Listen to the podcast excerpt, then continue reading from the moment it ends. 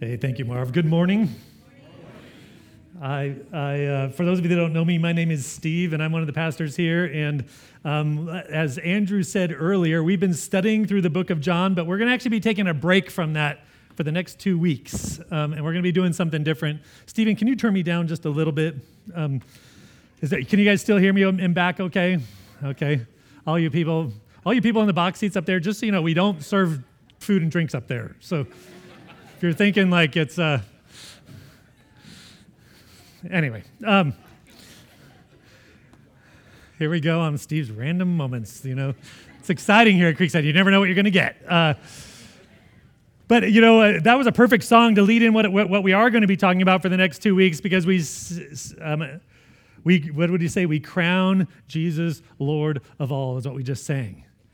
You know, and over the last couple weeks, when we have been in the book of John, like Jesus has been standing trial before Pontius Pilate, who was the Roman governor who represented the authority and power of the Roman Empire. And Jesus made some really significant statements.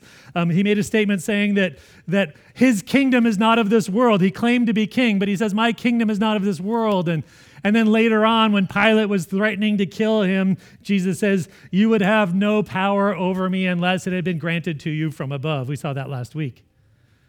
You know, and the, what we're going to be talking about in the next two weeks is we're going to be talking about the relationship between Christianity and politics, the church and politics.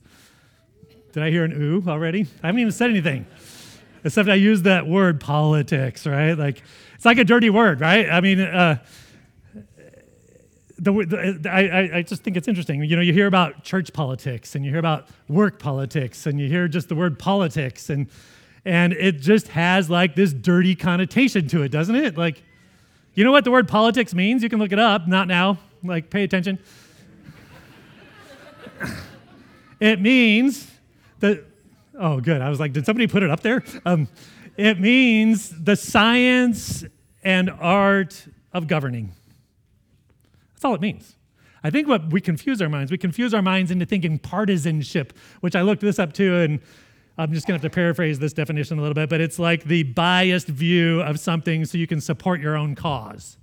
That's partisanship. And usually that's what we think of when we think of politics. But politics is simply the science and art of governing, governing. And you're like, well, wait, I thought the two things we're supposed to never talk about are like religion and politics, and here's Steve doing both, right? Like, but the reality is this is that every time, every week I get up here, I say things that have political implications. We just sang, Crown Jesus Christ as Lord of all. He's above all power, all authority, all dominion. I regularly call all of you people to show your greatest allegiance to Him and to Him alone, and not to your party, and not to your nation, and not to your, right? And so the church, by nature of proclaiming Jesus as Christ as Lord of all, by nature is political. I mean, in fact, you know, like the early church, one of the reasons why they were sent to the to the Colosseum and devoured by lions or covered in pitch and lit, lit on fire and burned as torches was because of that declaration that Jesus is Lord, not Caesar. That, that's a, it's a subversive declaration from the very beginning that Jesus Christ is Lord of all. And so Jesus made these. So there's a couple reasons. You know, as elders, we, we knew that we were going into a politically charged election cycle. I think this Tuesday is Super Tuesday. So if you don't know what that is, I didn't either. Don't feel bad. But it's, I guess it's a big deal in presidential election thing. And as elders, we had talked about different ways that we could help equip us to think deeply and humbly and maturely and with wisdom around politics so that um, so that we can engage other people well and winsomely about it. There's a couple.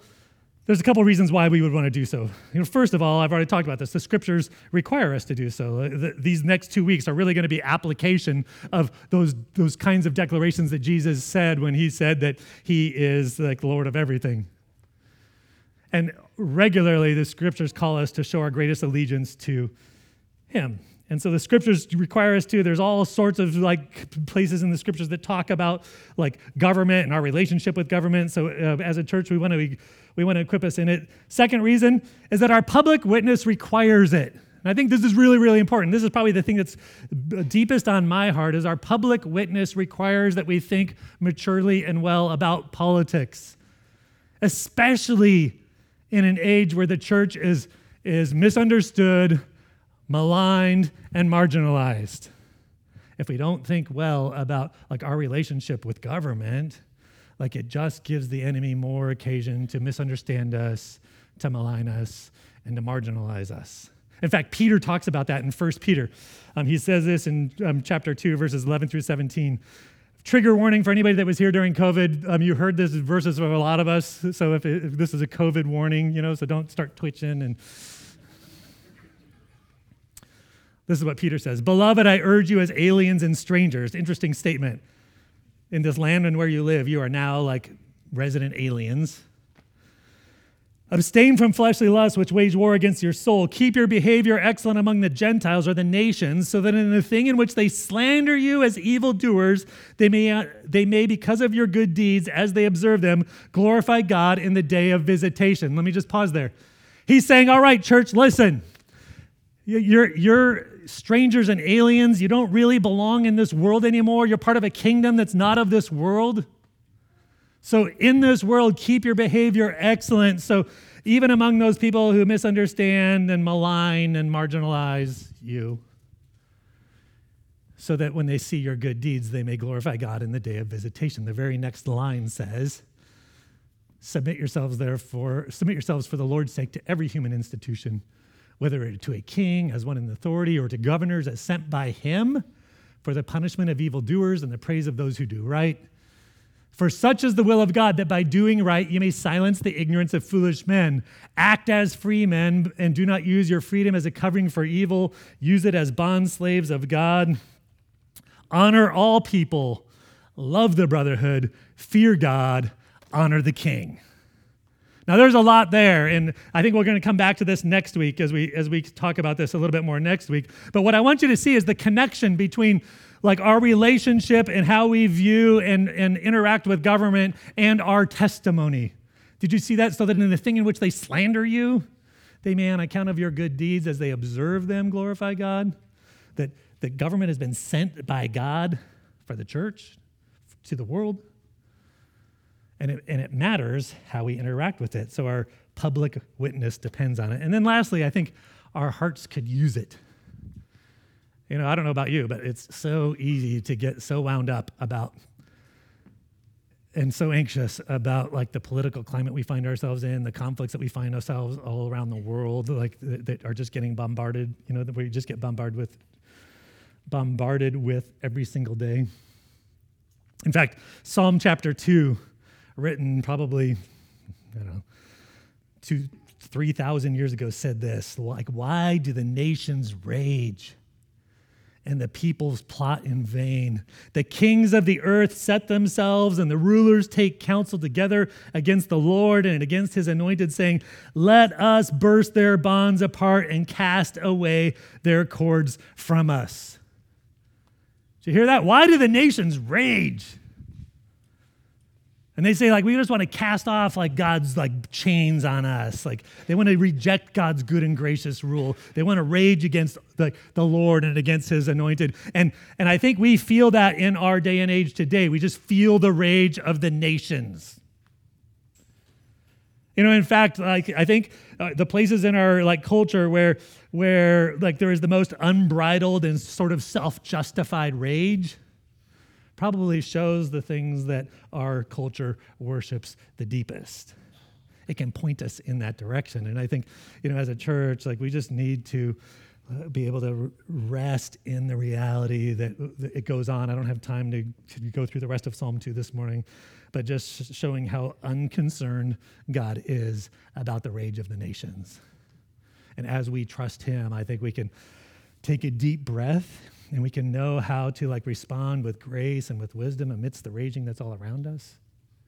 And so my goal in this in this like next 2 weeks is it's not to tell you what to think or like who to vote for. I'm not going to get into that sort of partisanship. I don't think we should.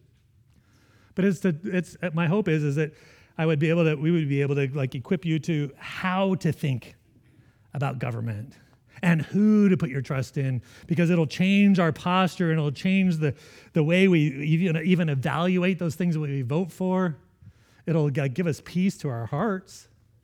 It'll probably challenge us. I, I expect everybody in this room to be challenged um, at some level. I expect probably most of you in this room to like disagree with me on something. And I'm not kidding about that. It's My email, and I'm, I'm saying this with all seriousness, is steve at creeksidemac.com. Just Steve with the V, nothing fancy. I'm not Stefan, just Steve. Okay? Like the hedge and over the hedge. Steve ate fern. You guys with me? Like Captain America. How's that? That's better, right? So Steve at creeksidemac.com. And you know, and if I get enough questions and it seems like it would benefit the church, like I'd be happy to do like a dialogue on some Sunday evening or something um, too around these things because I think that they're important. The scriptures talk about these things. Our witness depends on it. Our hearts need it. So we need to think deeply about government. So let me just pray to that end, and then we'll kind of get into what we're going to be talking about this morning. Father, I just thank you for your word. I thank you that you are Lord of all, that you are King of kings and Lord of lords, that all authority comes from you, and you are above all power and all kingdoms and all dominions and one day they will all like be brought under subjection to your feet and you will reign over all and your perfect kingdom will will dwell in, um, in this earth and we will be able to enjoy that. And so father i just ask that you would give us a, a vision for like how we can interact in the world that we're in today um, that you would empower me to speak into a really complicated topic um, better than i can do on my own and that you would open our hearts to hear what you have to say. In jesus name Amen. You know, I think if we're going to th- be people who think well about and ha- about how God wants us to engage in politics and in this idea of like engaging in our nation and how do we relate to government, I think we we have to start. And, and this week, I think is going to be like mostly foundational. We need to start in thinking about like what does God call our like secular governments to do for us in this world? Because if we don't know that, we're going to put all sorts of things on them that they aren't supposed to do, or we're going to take away things from them that they are supposed to do. Like so, uh, most of our time this morning is going to be spent just looking at like how do we like view government and what is it that we should expect from government. And I would suspect that most of us, even though we have like some feelings about that and maybe even some convictions about that, that maybe we haven't thought like super super deeply about that. And so I'm hoping to like just kind of go through the pages of scripture and just give you a really simple kind of like main points about what God established human government for and what we should be looking for in our like governing leaders. You know, and I think it can really be boiled down into two words. Like God established human government in this world for two main things. One of them is what the Bible calls justice, and the other one is what I would call peace. Justice and peace. And the first one, this is where we're going to spend most of our time this morning, is in this idea of justice. And um, in 1 Kings 3, verse 28, we don't have like a real central passage this morning because I'm going to be trying to look at the whole kind of scriptural picture of, of, uh, of what God says about government. In 1 Kings 3, 28, it's talking about the rule of Solomon. Solomon was King David's son. And Solomon was asked by God, like, hey, what can I do for you, Solomon? And Solomon, like, man, he says, I just want wisdom to be able to govern your people. And God granted it to him. And then after giving an example of like Solomon's wise rule, it says this about Solomon. It says, And all Israel, Israel heard of the judgment that the king had rendered, and they stood in awe of the king because they perceived that he had the wis- that the wisdom of God was in him to do justice. Do you see that? So, like, right out of the gates, like kind of in the second king of Israel, we have this statement that he was worthy of like awe and honor because God gave him wisdom to do justice. God gave him wisdom to do justice. I see a lot of people writing things down. Um, I did something extra this week. Uh, in the weekly, I think there's been a link to it. Back on the tables, you'll see like QR codes that you can scan with application questions. I've got my outline, all my scripture references, even some quotes uh, in those application questions this week so that if you can't keep up, because I'm going to be moving hopefully fast, um, you can you can just go online and download my outline, and it has all of this in there. So. Uh, so if that's helpful for you to just be able to relax and listen, that's great. If it helps you to take notes, keep doing it. If you're doodling, That's between you and the Lord. Okay. or texting. Oh, no, I'm reading my Bible. Um, right, Jake? Yeah, you're, you're there all the time.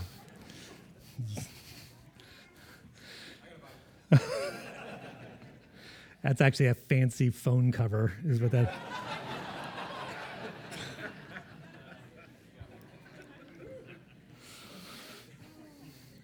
All Israel heard of the judgment that the king had rendered, and they stood in awe of the king because they perceived that the wisdom of God was in him to do justice. Wisdom is this idea of having the skill to live in this world in such a way that it corresponds with how God's created this world. And thus, as you're living in, in relation to how God created this world, it leads to like human flourishing.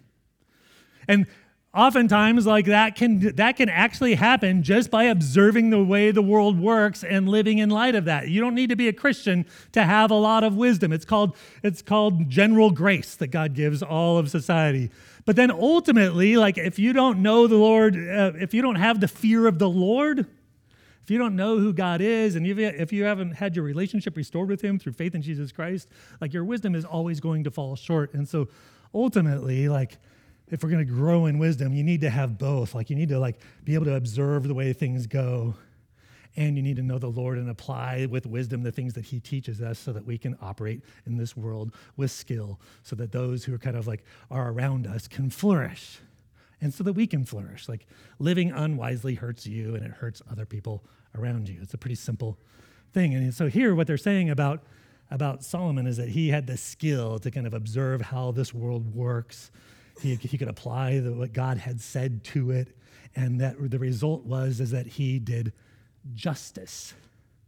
And justice is one of those words that in our culture today has like all sorts of like, you know, might even be making some of you twitch when I use the word justice. And in the scriptures, justice has like two main like kind of definitions to it. The first the first one is, is what I would call like retributive justice. That's justice that we normally associate with like the criminal justice system and law enforcement and the courts and the police. And it's first spoken of in the Bible clear back, like pretty close to the beginning, Genesis chapter 9. Genesis chapter 9, verses 5 and 6 says this. This is after the flood. And what's what basically that happened between creation after Adam and Eve rebelled against God, humanity demonstrated over and over and over and over again that they just couldn't figure it out on their own. Like with the first story that we have after Adam and Eve's like rebellion against God is Cain kills his brother. And then it just then we the next story we have is this guy who like kills somebody just for like making fun of him. And it just like the murderous intent of humanity just goes deep within us. And what we see here in Genesis chapter 9 is this He says, And from your lifeblood I will require a reckoning. From every beast I will require it, and from man. From his man I will require a reckoning for the life of man. And he goes on Whoever sheds the blood of man, by man his blood be shed, for God made man in his own image. So, what you have at the very beginning, there's like three things I want to point out about the, from these verses. What you have at this beginning is that, first of all, it's God who establishes the standards of justice. He says, I will require it. I require this reckoning. Like, justice doesn't come from like a social contract we have with each other. It doesn't come from like whatever's codified in our laws. Ultimately, it comes from God Himself. And God requires a reckoning. And then he establishes this principle of like life for life, blood for blood.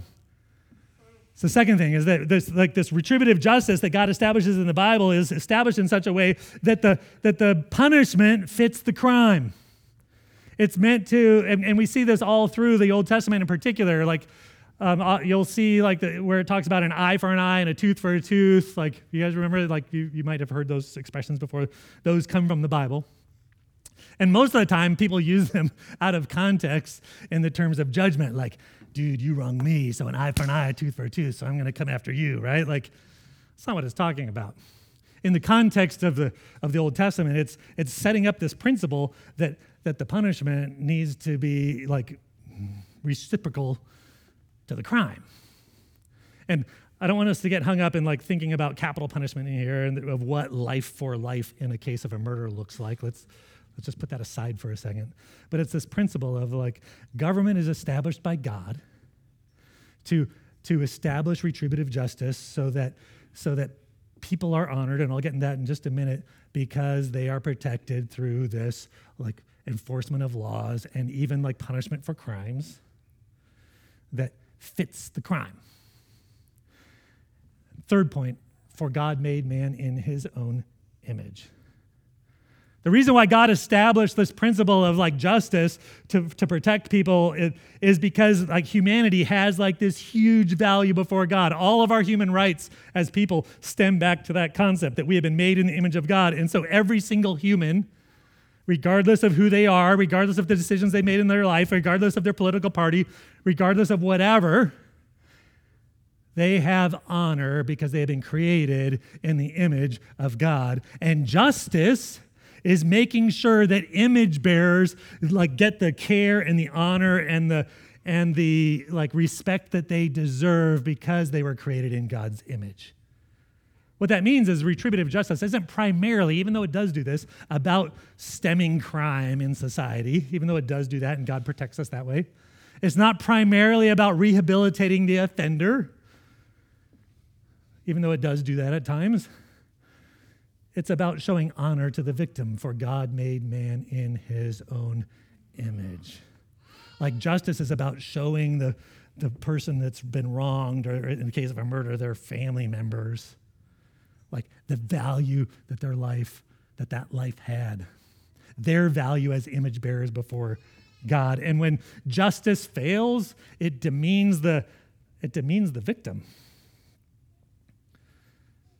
And so there's a couple things that, that implies for us. Like we should be thankful for our court systems. We should be thankful for the, the protection of laws that we have in this land. We should be thankful and pray for our judges and our and our lawmakers and our police officers and our sheriff's deputies and law enforcement. We should be praying for those people who care for the victims of crimes as they care for kids and as our teachers are working with like kids from everything like like as governments like caring for those people around us we should be praying for them.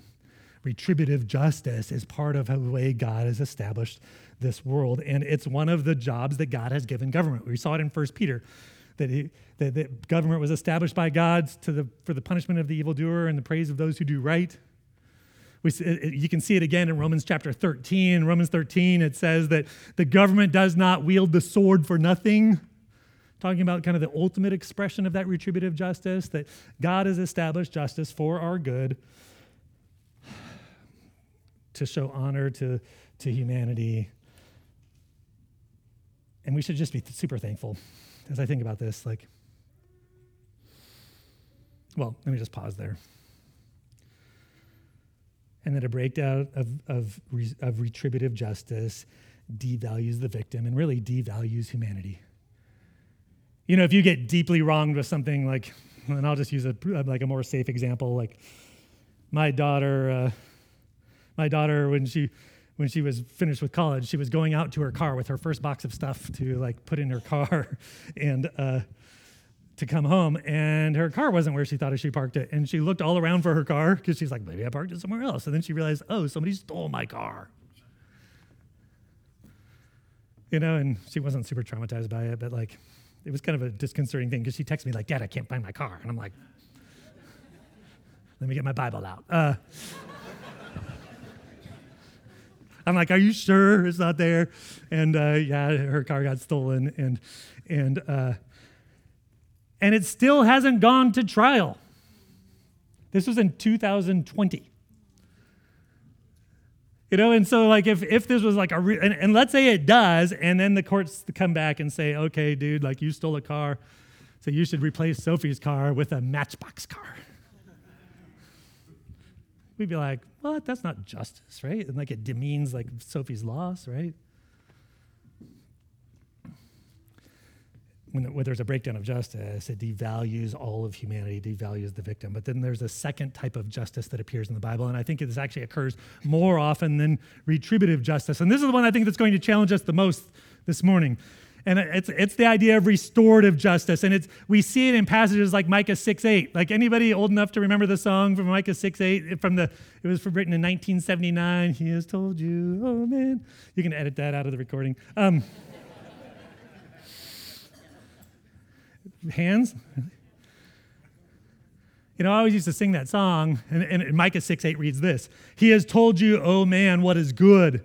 And what does the Lord require of you?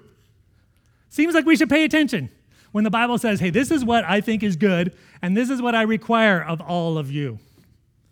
And it says this but to do justice and to love kindness and to walk humbly with our God. When it says do justice there, it's not talking about retributive justice. I mentioned this to Aaron, and he was like, Yeah, I am Batman, right? Like, we're not all supposed to leave church, put on our hoods and capes, and go beat criminals, right? Like, that's the government's job.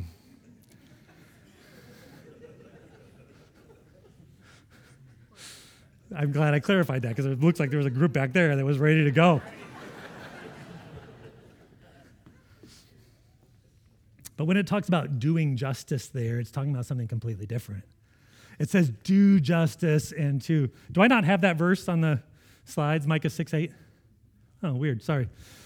It says, do justice to love kindness. Like the, those two things go hand in hand. The word kindness is this word, uh, Hebrew word hesed, which talks about God's covenant, loving kindness, like mercy and care towards us.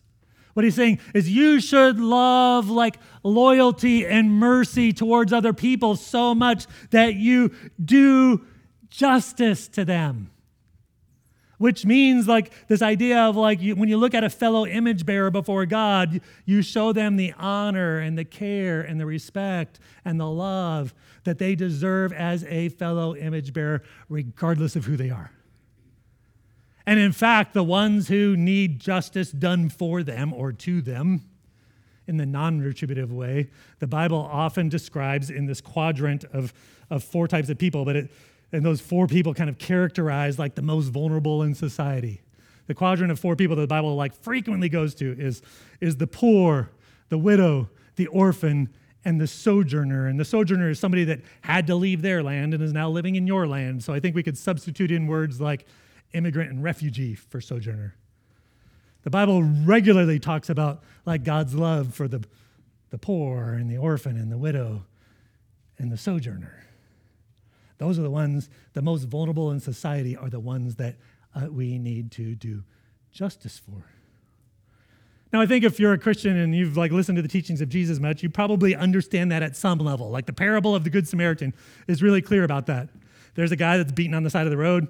Dude's walking by. He had no, he had nothing to do with why this guy's beaten on the side of the road, but he stopped and he showed mercy to him. He moved towards him. He paid for his care. He, and that's kind of a picture of the justice.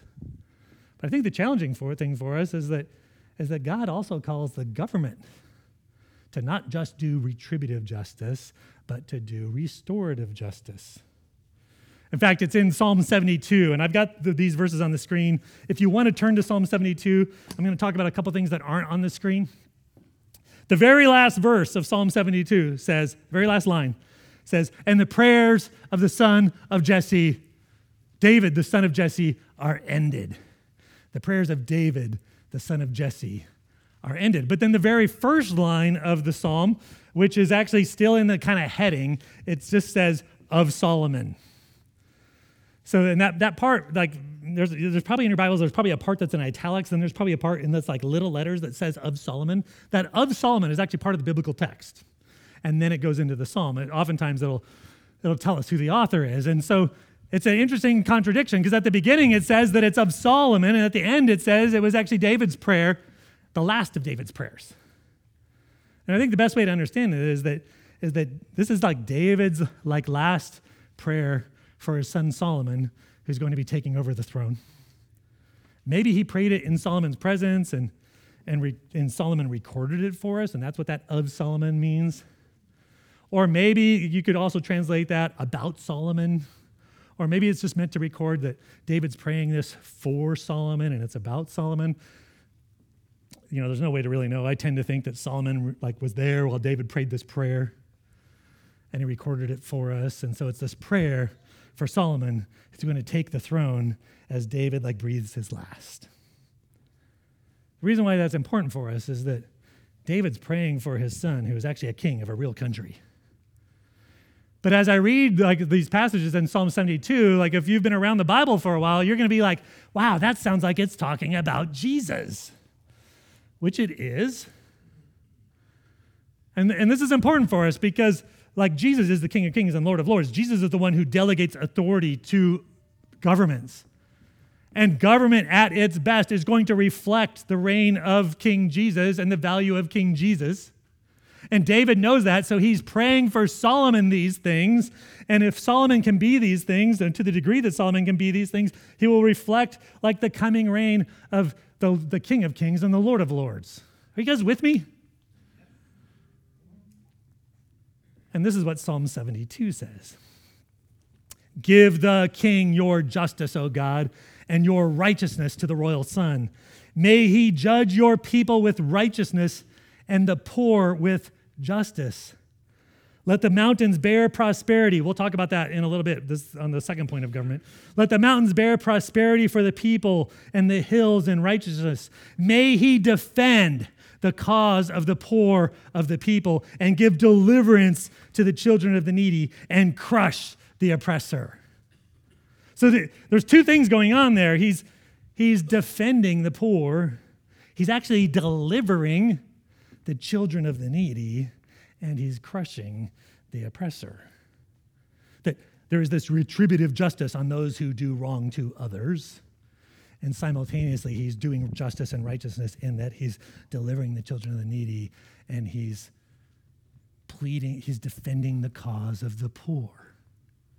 It goes on a few verses later. Good thing it's on there because I lost my place. Um, may now listen to this. May he have dominion from sea to sea and from the river to the ends of the earth. May desert tribes bow down before him and his enemies lick the dust. May the kings of Tarshish and the coastlands render him tribute. May the kings of Sheba and Seba bring gifts. And let me pause there. He's like this, this king who defends the cause of the poor and the orphan and the and we'll, we'll, we'll see more of that later on, and, and rescues the children of the needy, is one who is worthy to be, to be shown tribute by every nation. Like every nation should bow before that kind of king. And listen to the reason why. The very next phrase, I think it is. Oh, never mind.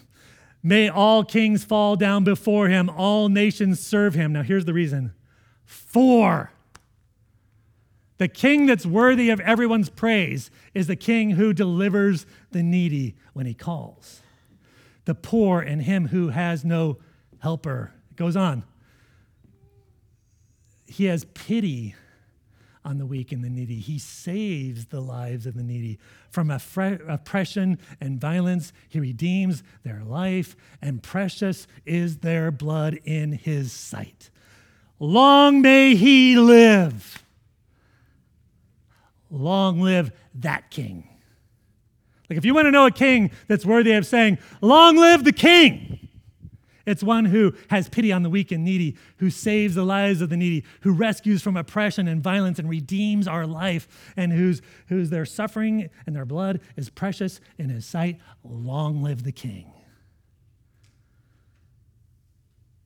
Now let's take a breath for a second, because this is where it starts to like sound like Jesus. Man, praise God that Jesus is the one who willingly laid down his life to receive all of the retributive justice that we deserve as humanity upon himself, so that he could offer the restorative justice. He could, because he had pity on us, because we were weak and we were needy because he saves our lives, because we are oppressed by the devil and this world system. He redeems our life and rescues us from slavery to sin, and precious is our blood in his sight. Long live the King. And praise God for Jesus Christ who does all that for us. But as people of that King, what kind of what so we, we understand now what righteousness looks like from government. righteousness looks like two things. And again, I think this is going to challenge some of us. Depending on what your kind of political persuasion is, like righteousness looks like retributive justice. It looks like bringing like justice upon the wrongdoer as a way to honor the victim. But it also looks like restorative justice. It, it looks like, like raising up the poor and the needy. It looks like delivering the children of the needy. It looks like sh- showing, showing mercy and compassion. So when the Bible says, and when we sing that song, which we don't sing anymore because it was written in 1979, which here at Creekside we might sing it actually. Um, we're so hip. Um,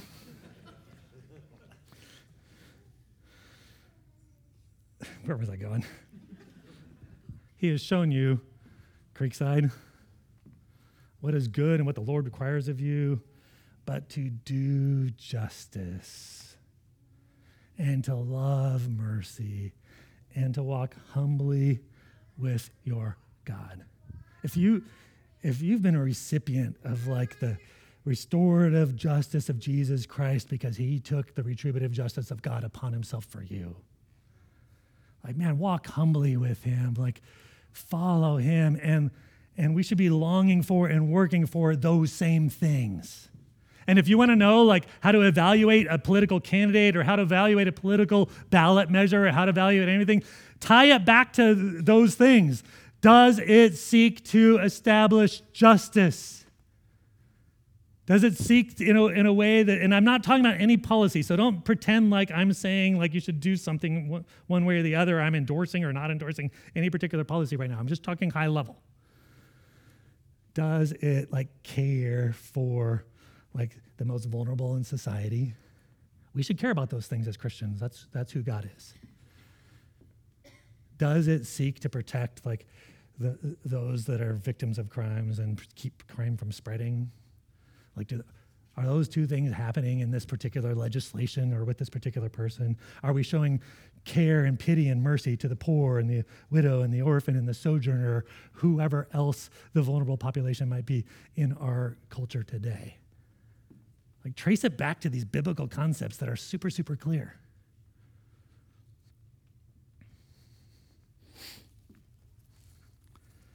You know, and I think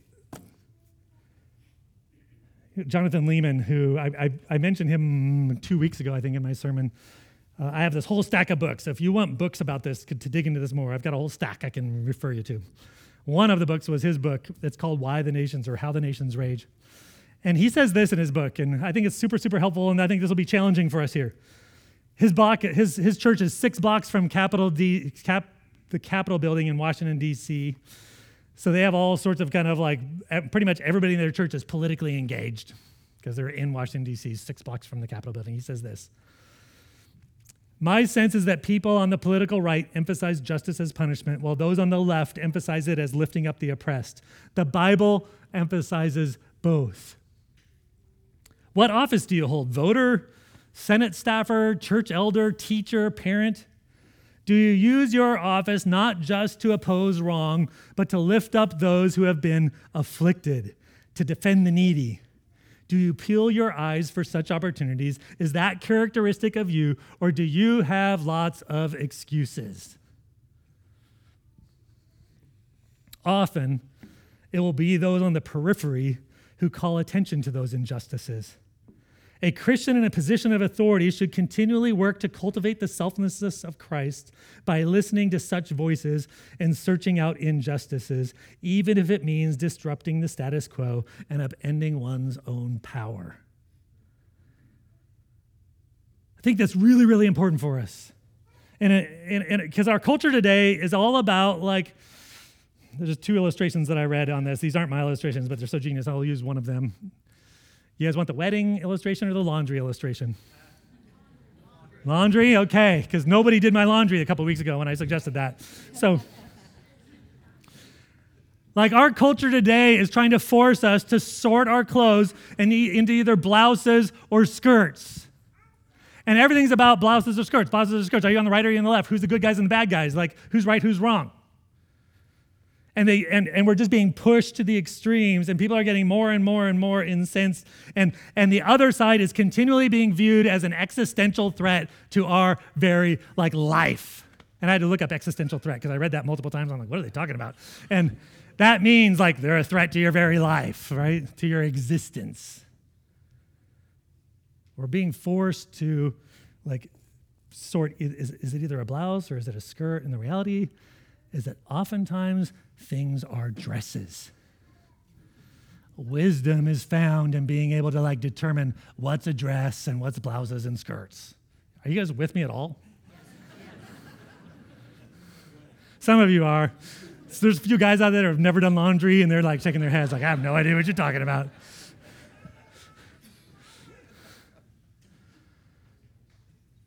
And here's the challenge like both of those views of justice are clear in the scriptures. And yet, I think we're like, depending on what your political persuasion is, you're a lot more like comfortable with one than the other. And there's a lot of like reasons why, and I understand those reasons why. And if we have time, we'll talk about some of those today. Otherwise, it'll be next week. So, all you ladies who walk out after this week and don't come next week, um, it's, it's, women's retreat next week. So, uh, just trying to set it up. Anyway, I, I was talking to somebody and I said, man, I wish the church back in like the, you know, early part of the night, whatever, the 20th century, would have spoken up more boldly about like the injustices around the Jim Crow laws. If you don't know what the Jim Crow laws is, they were the laws that kind of established after the Civil War that discriminated against like black Americans and and uh, there was like untold suffering and prejudice and separation and demeaning of other people as image bearers of God that happened because of the Jim Crow laws.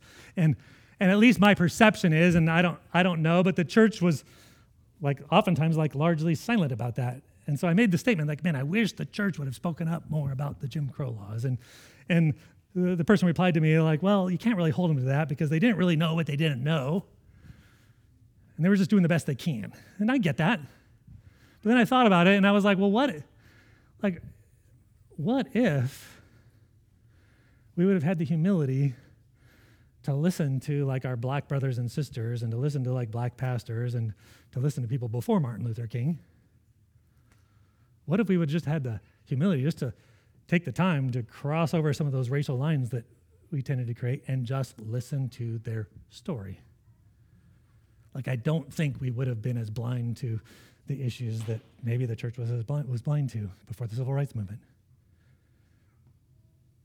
And so my exhortation to us as we kind of think about politics and think about all the division our, is like let's have the humility to to just put down our swords for a second and listen to the other side because maybe the other side is able to see some things in us that we're weak in Maybe like we could offer that to them, and maybe when we have a biblical view of justice, we're able to cross some lines that henceforth have just been this big Grand Canyon between people and really represent Jesus.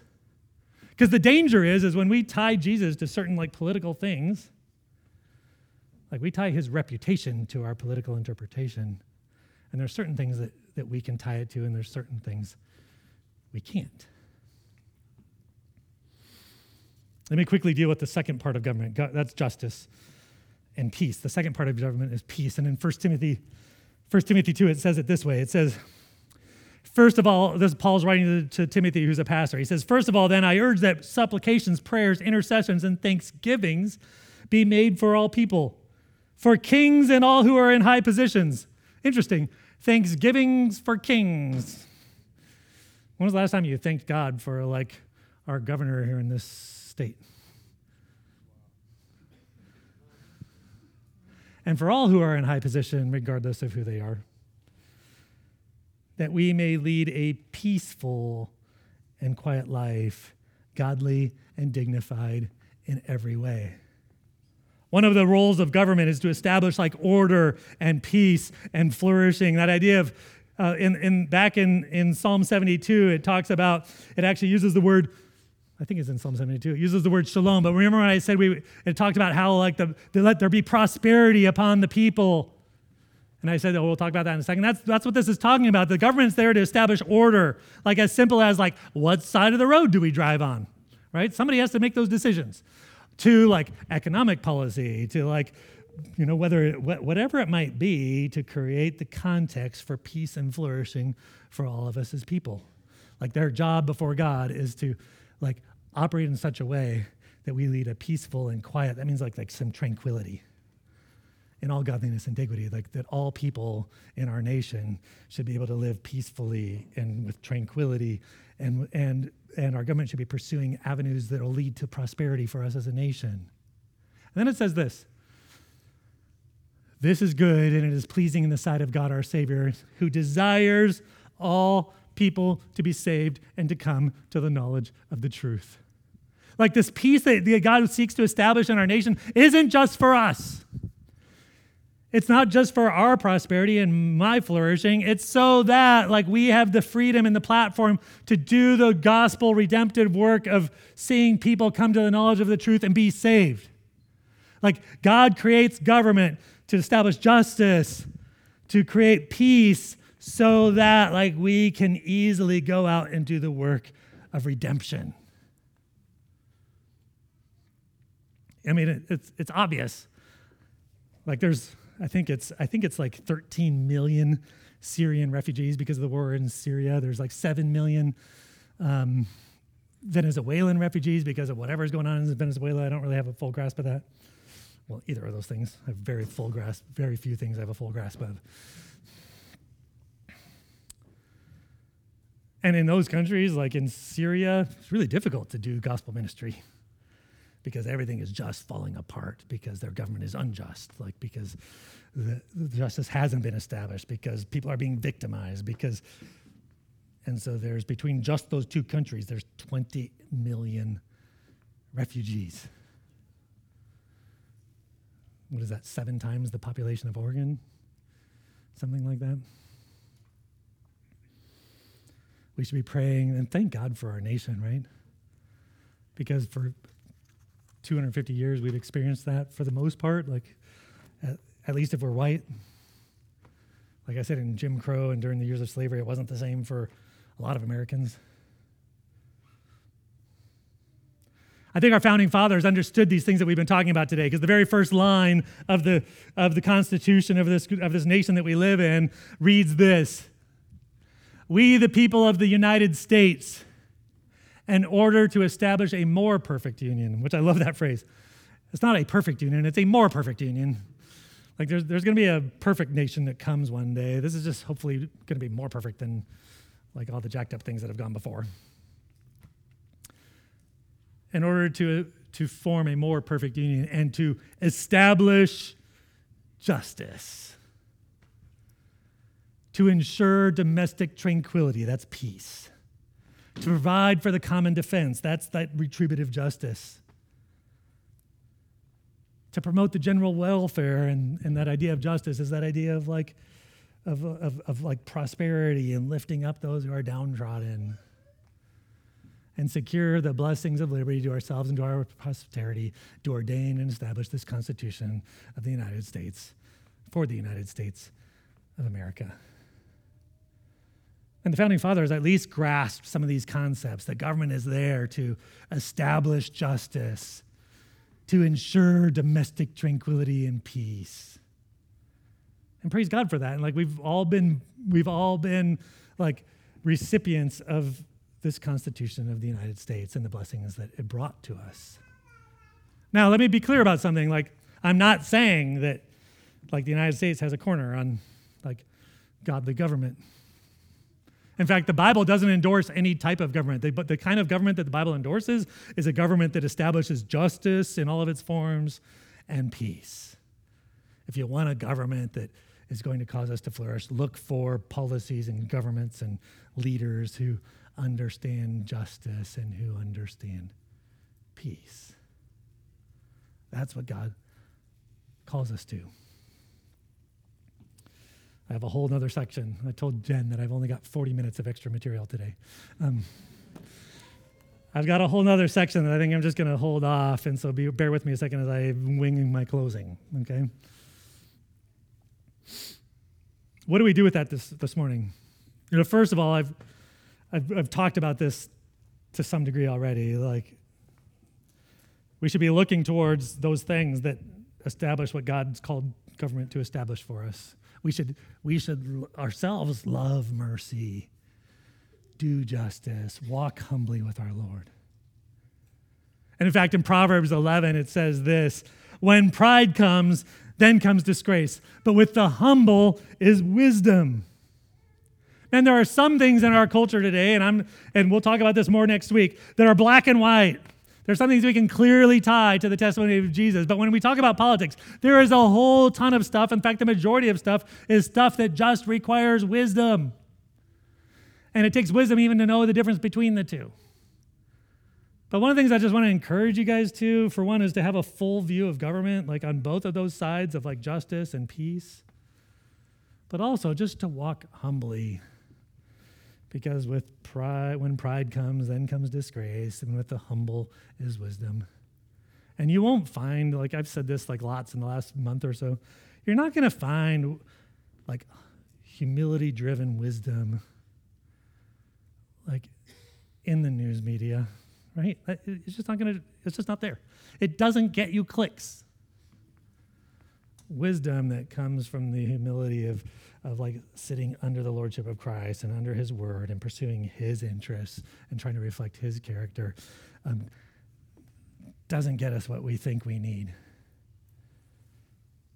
But the amazing thing about like Psalm 72 was that every king in the world, like their kingship was about them. Their rule was about gathering tax dollars for them. It was about their power and their kingdom and their dominion and what they could gather for themselves and how they could make themselves great. And yet the, the king that's praised in Psalm 72 is the one that should live forever, is the one who like stoops down and cares for the poor and the widow and the orphan and the sojourner. Long live that king. You know, so Marv, if you want to come up to close us, maybe this is your assignment, is just to write Micah 6 8 like, take your wife's, guys, take your wife's lipstick. Write it on the mirror because I know you groom so much. He has shown you a man what is good and what the Lord requires of you, but to do justice and to love mercy and to walk humbly with your God. And maybe if we as a church could just be those people, like maybe, and then we'll talk about this, Lord willing, next week, because I only have like two hours of stuff next week. Um, maybe the church, the, the world around us could see something more beautiful in us as we as we seek to walk and live um, in light of Micah 6, 8. So Marv, why don't you close us? I'll close us in prayer. You know, um, at the risk of incurring the wrath of our Sunday school teachers, I'm just going to make two more comments. You guys can be seated. It's it's easy for us to, I think, when we think about these things, to either like fall into the trap of cynicism. Like you look at just broken like policies, broken government things, like broken stuff that doesn't ever work. In fact, Solomon in Ecclesiastes 5, says, 5 8 says this If you see the oppression of the poor, and denial of justice and righteousness in the province, don't be shocked at the sight. For one official watches over another official, and there are higher officials over them. I mean, like it's normal in human government to, to uh, have justice, injustices, just like dwell in a land because everybody's looking out for each other. But doesn't mean we just give up It doesn't mean we just yield to cynicism. We seek to like and use our influence in the in our political system and with our friends and neighbors and to see justice and peace established in this land. You know, and then Psalm 146 and this, I think, guards us against utopianism too, because it's easy to be like, oh, we're going to go see the world be changed and we're going to fix it all. Like, good luck. Jesus will do that when he comes back. But this is what Psalm 146 says, and I'll just I'll read this and then I'll close in prayer. Praise the Lord. Praise the Lord, O my soul. I will praise the Lord while I live. I will sing praises to my God while I have my being. Do not trust in princes, in mortal man, in whom there is no salvation. I think I have this in ESV, so I better read it off that. Oh. When his breath comes, he returns to the earth. On that very day, his plans perish. You can keep going because I'm reading off the screen. Blessed is he whose help is the God of Jacob, whose hope is in the Lord his God, who made heaven and earth, the sea, and all that is in them. He's the creator of all things, who keeps faith forever, who executes justice for the oppressed, who gives food to the hungry. The Lord sets the prisoners free. The Lord opens the eyes of the blind. The Lord lifts up those who are bowed down. The Lord loves the righteous. The Lord watches over the sojourners. He upholds the widow and the fatherless, but the way of the wicked he brings to ruin. The Lord will reign forever. Your God, O Zion, to all generations. Praise the Lord. Like long live the King. Let's pray.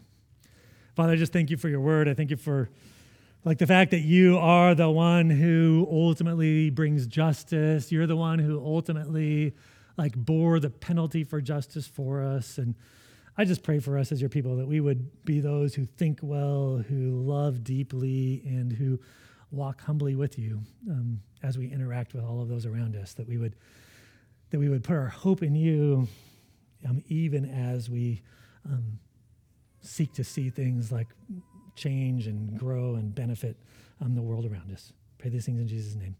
Amen. Thank you for coming this morning. Please go get your kids right away because I'm way over. Uh, and questions. Like if you have questions or comments or objections, steve at creeksidemac.com. Email me.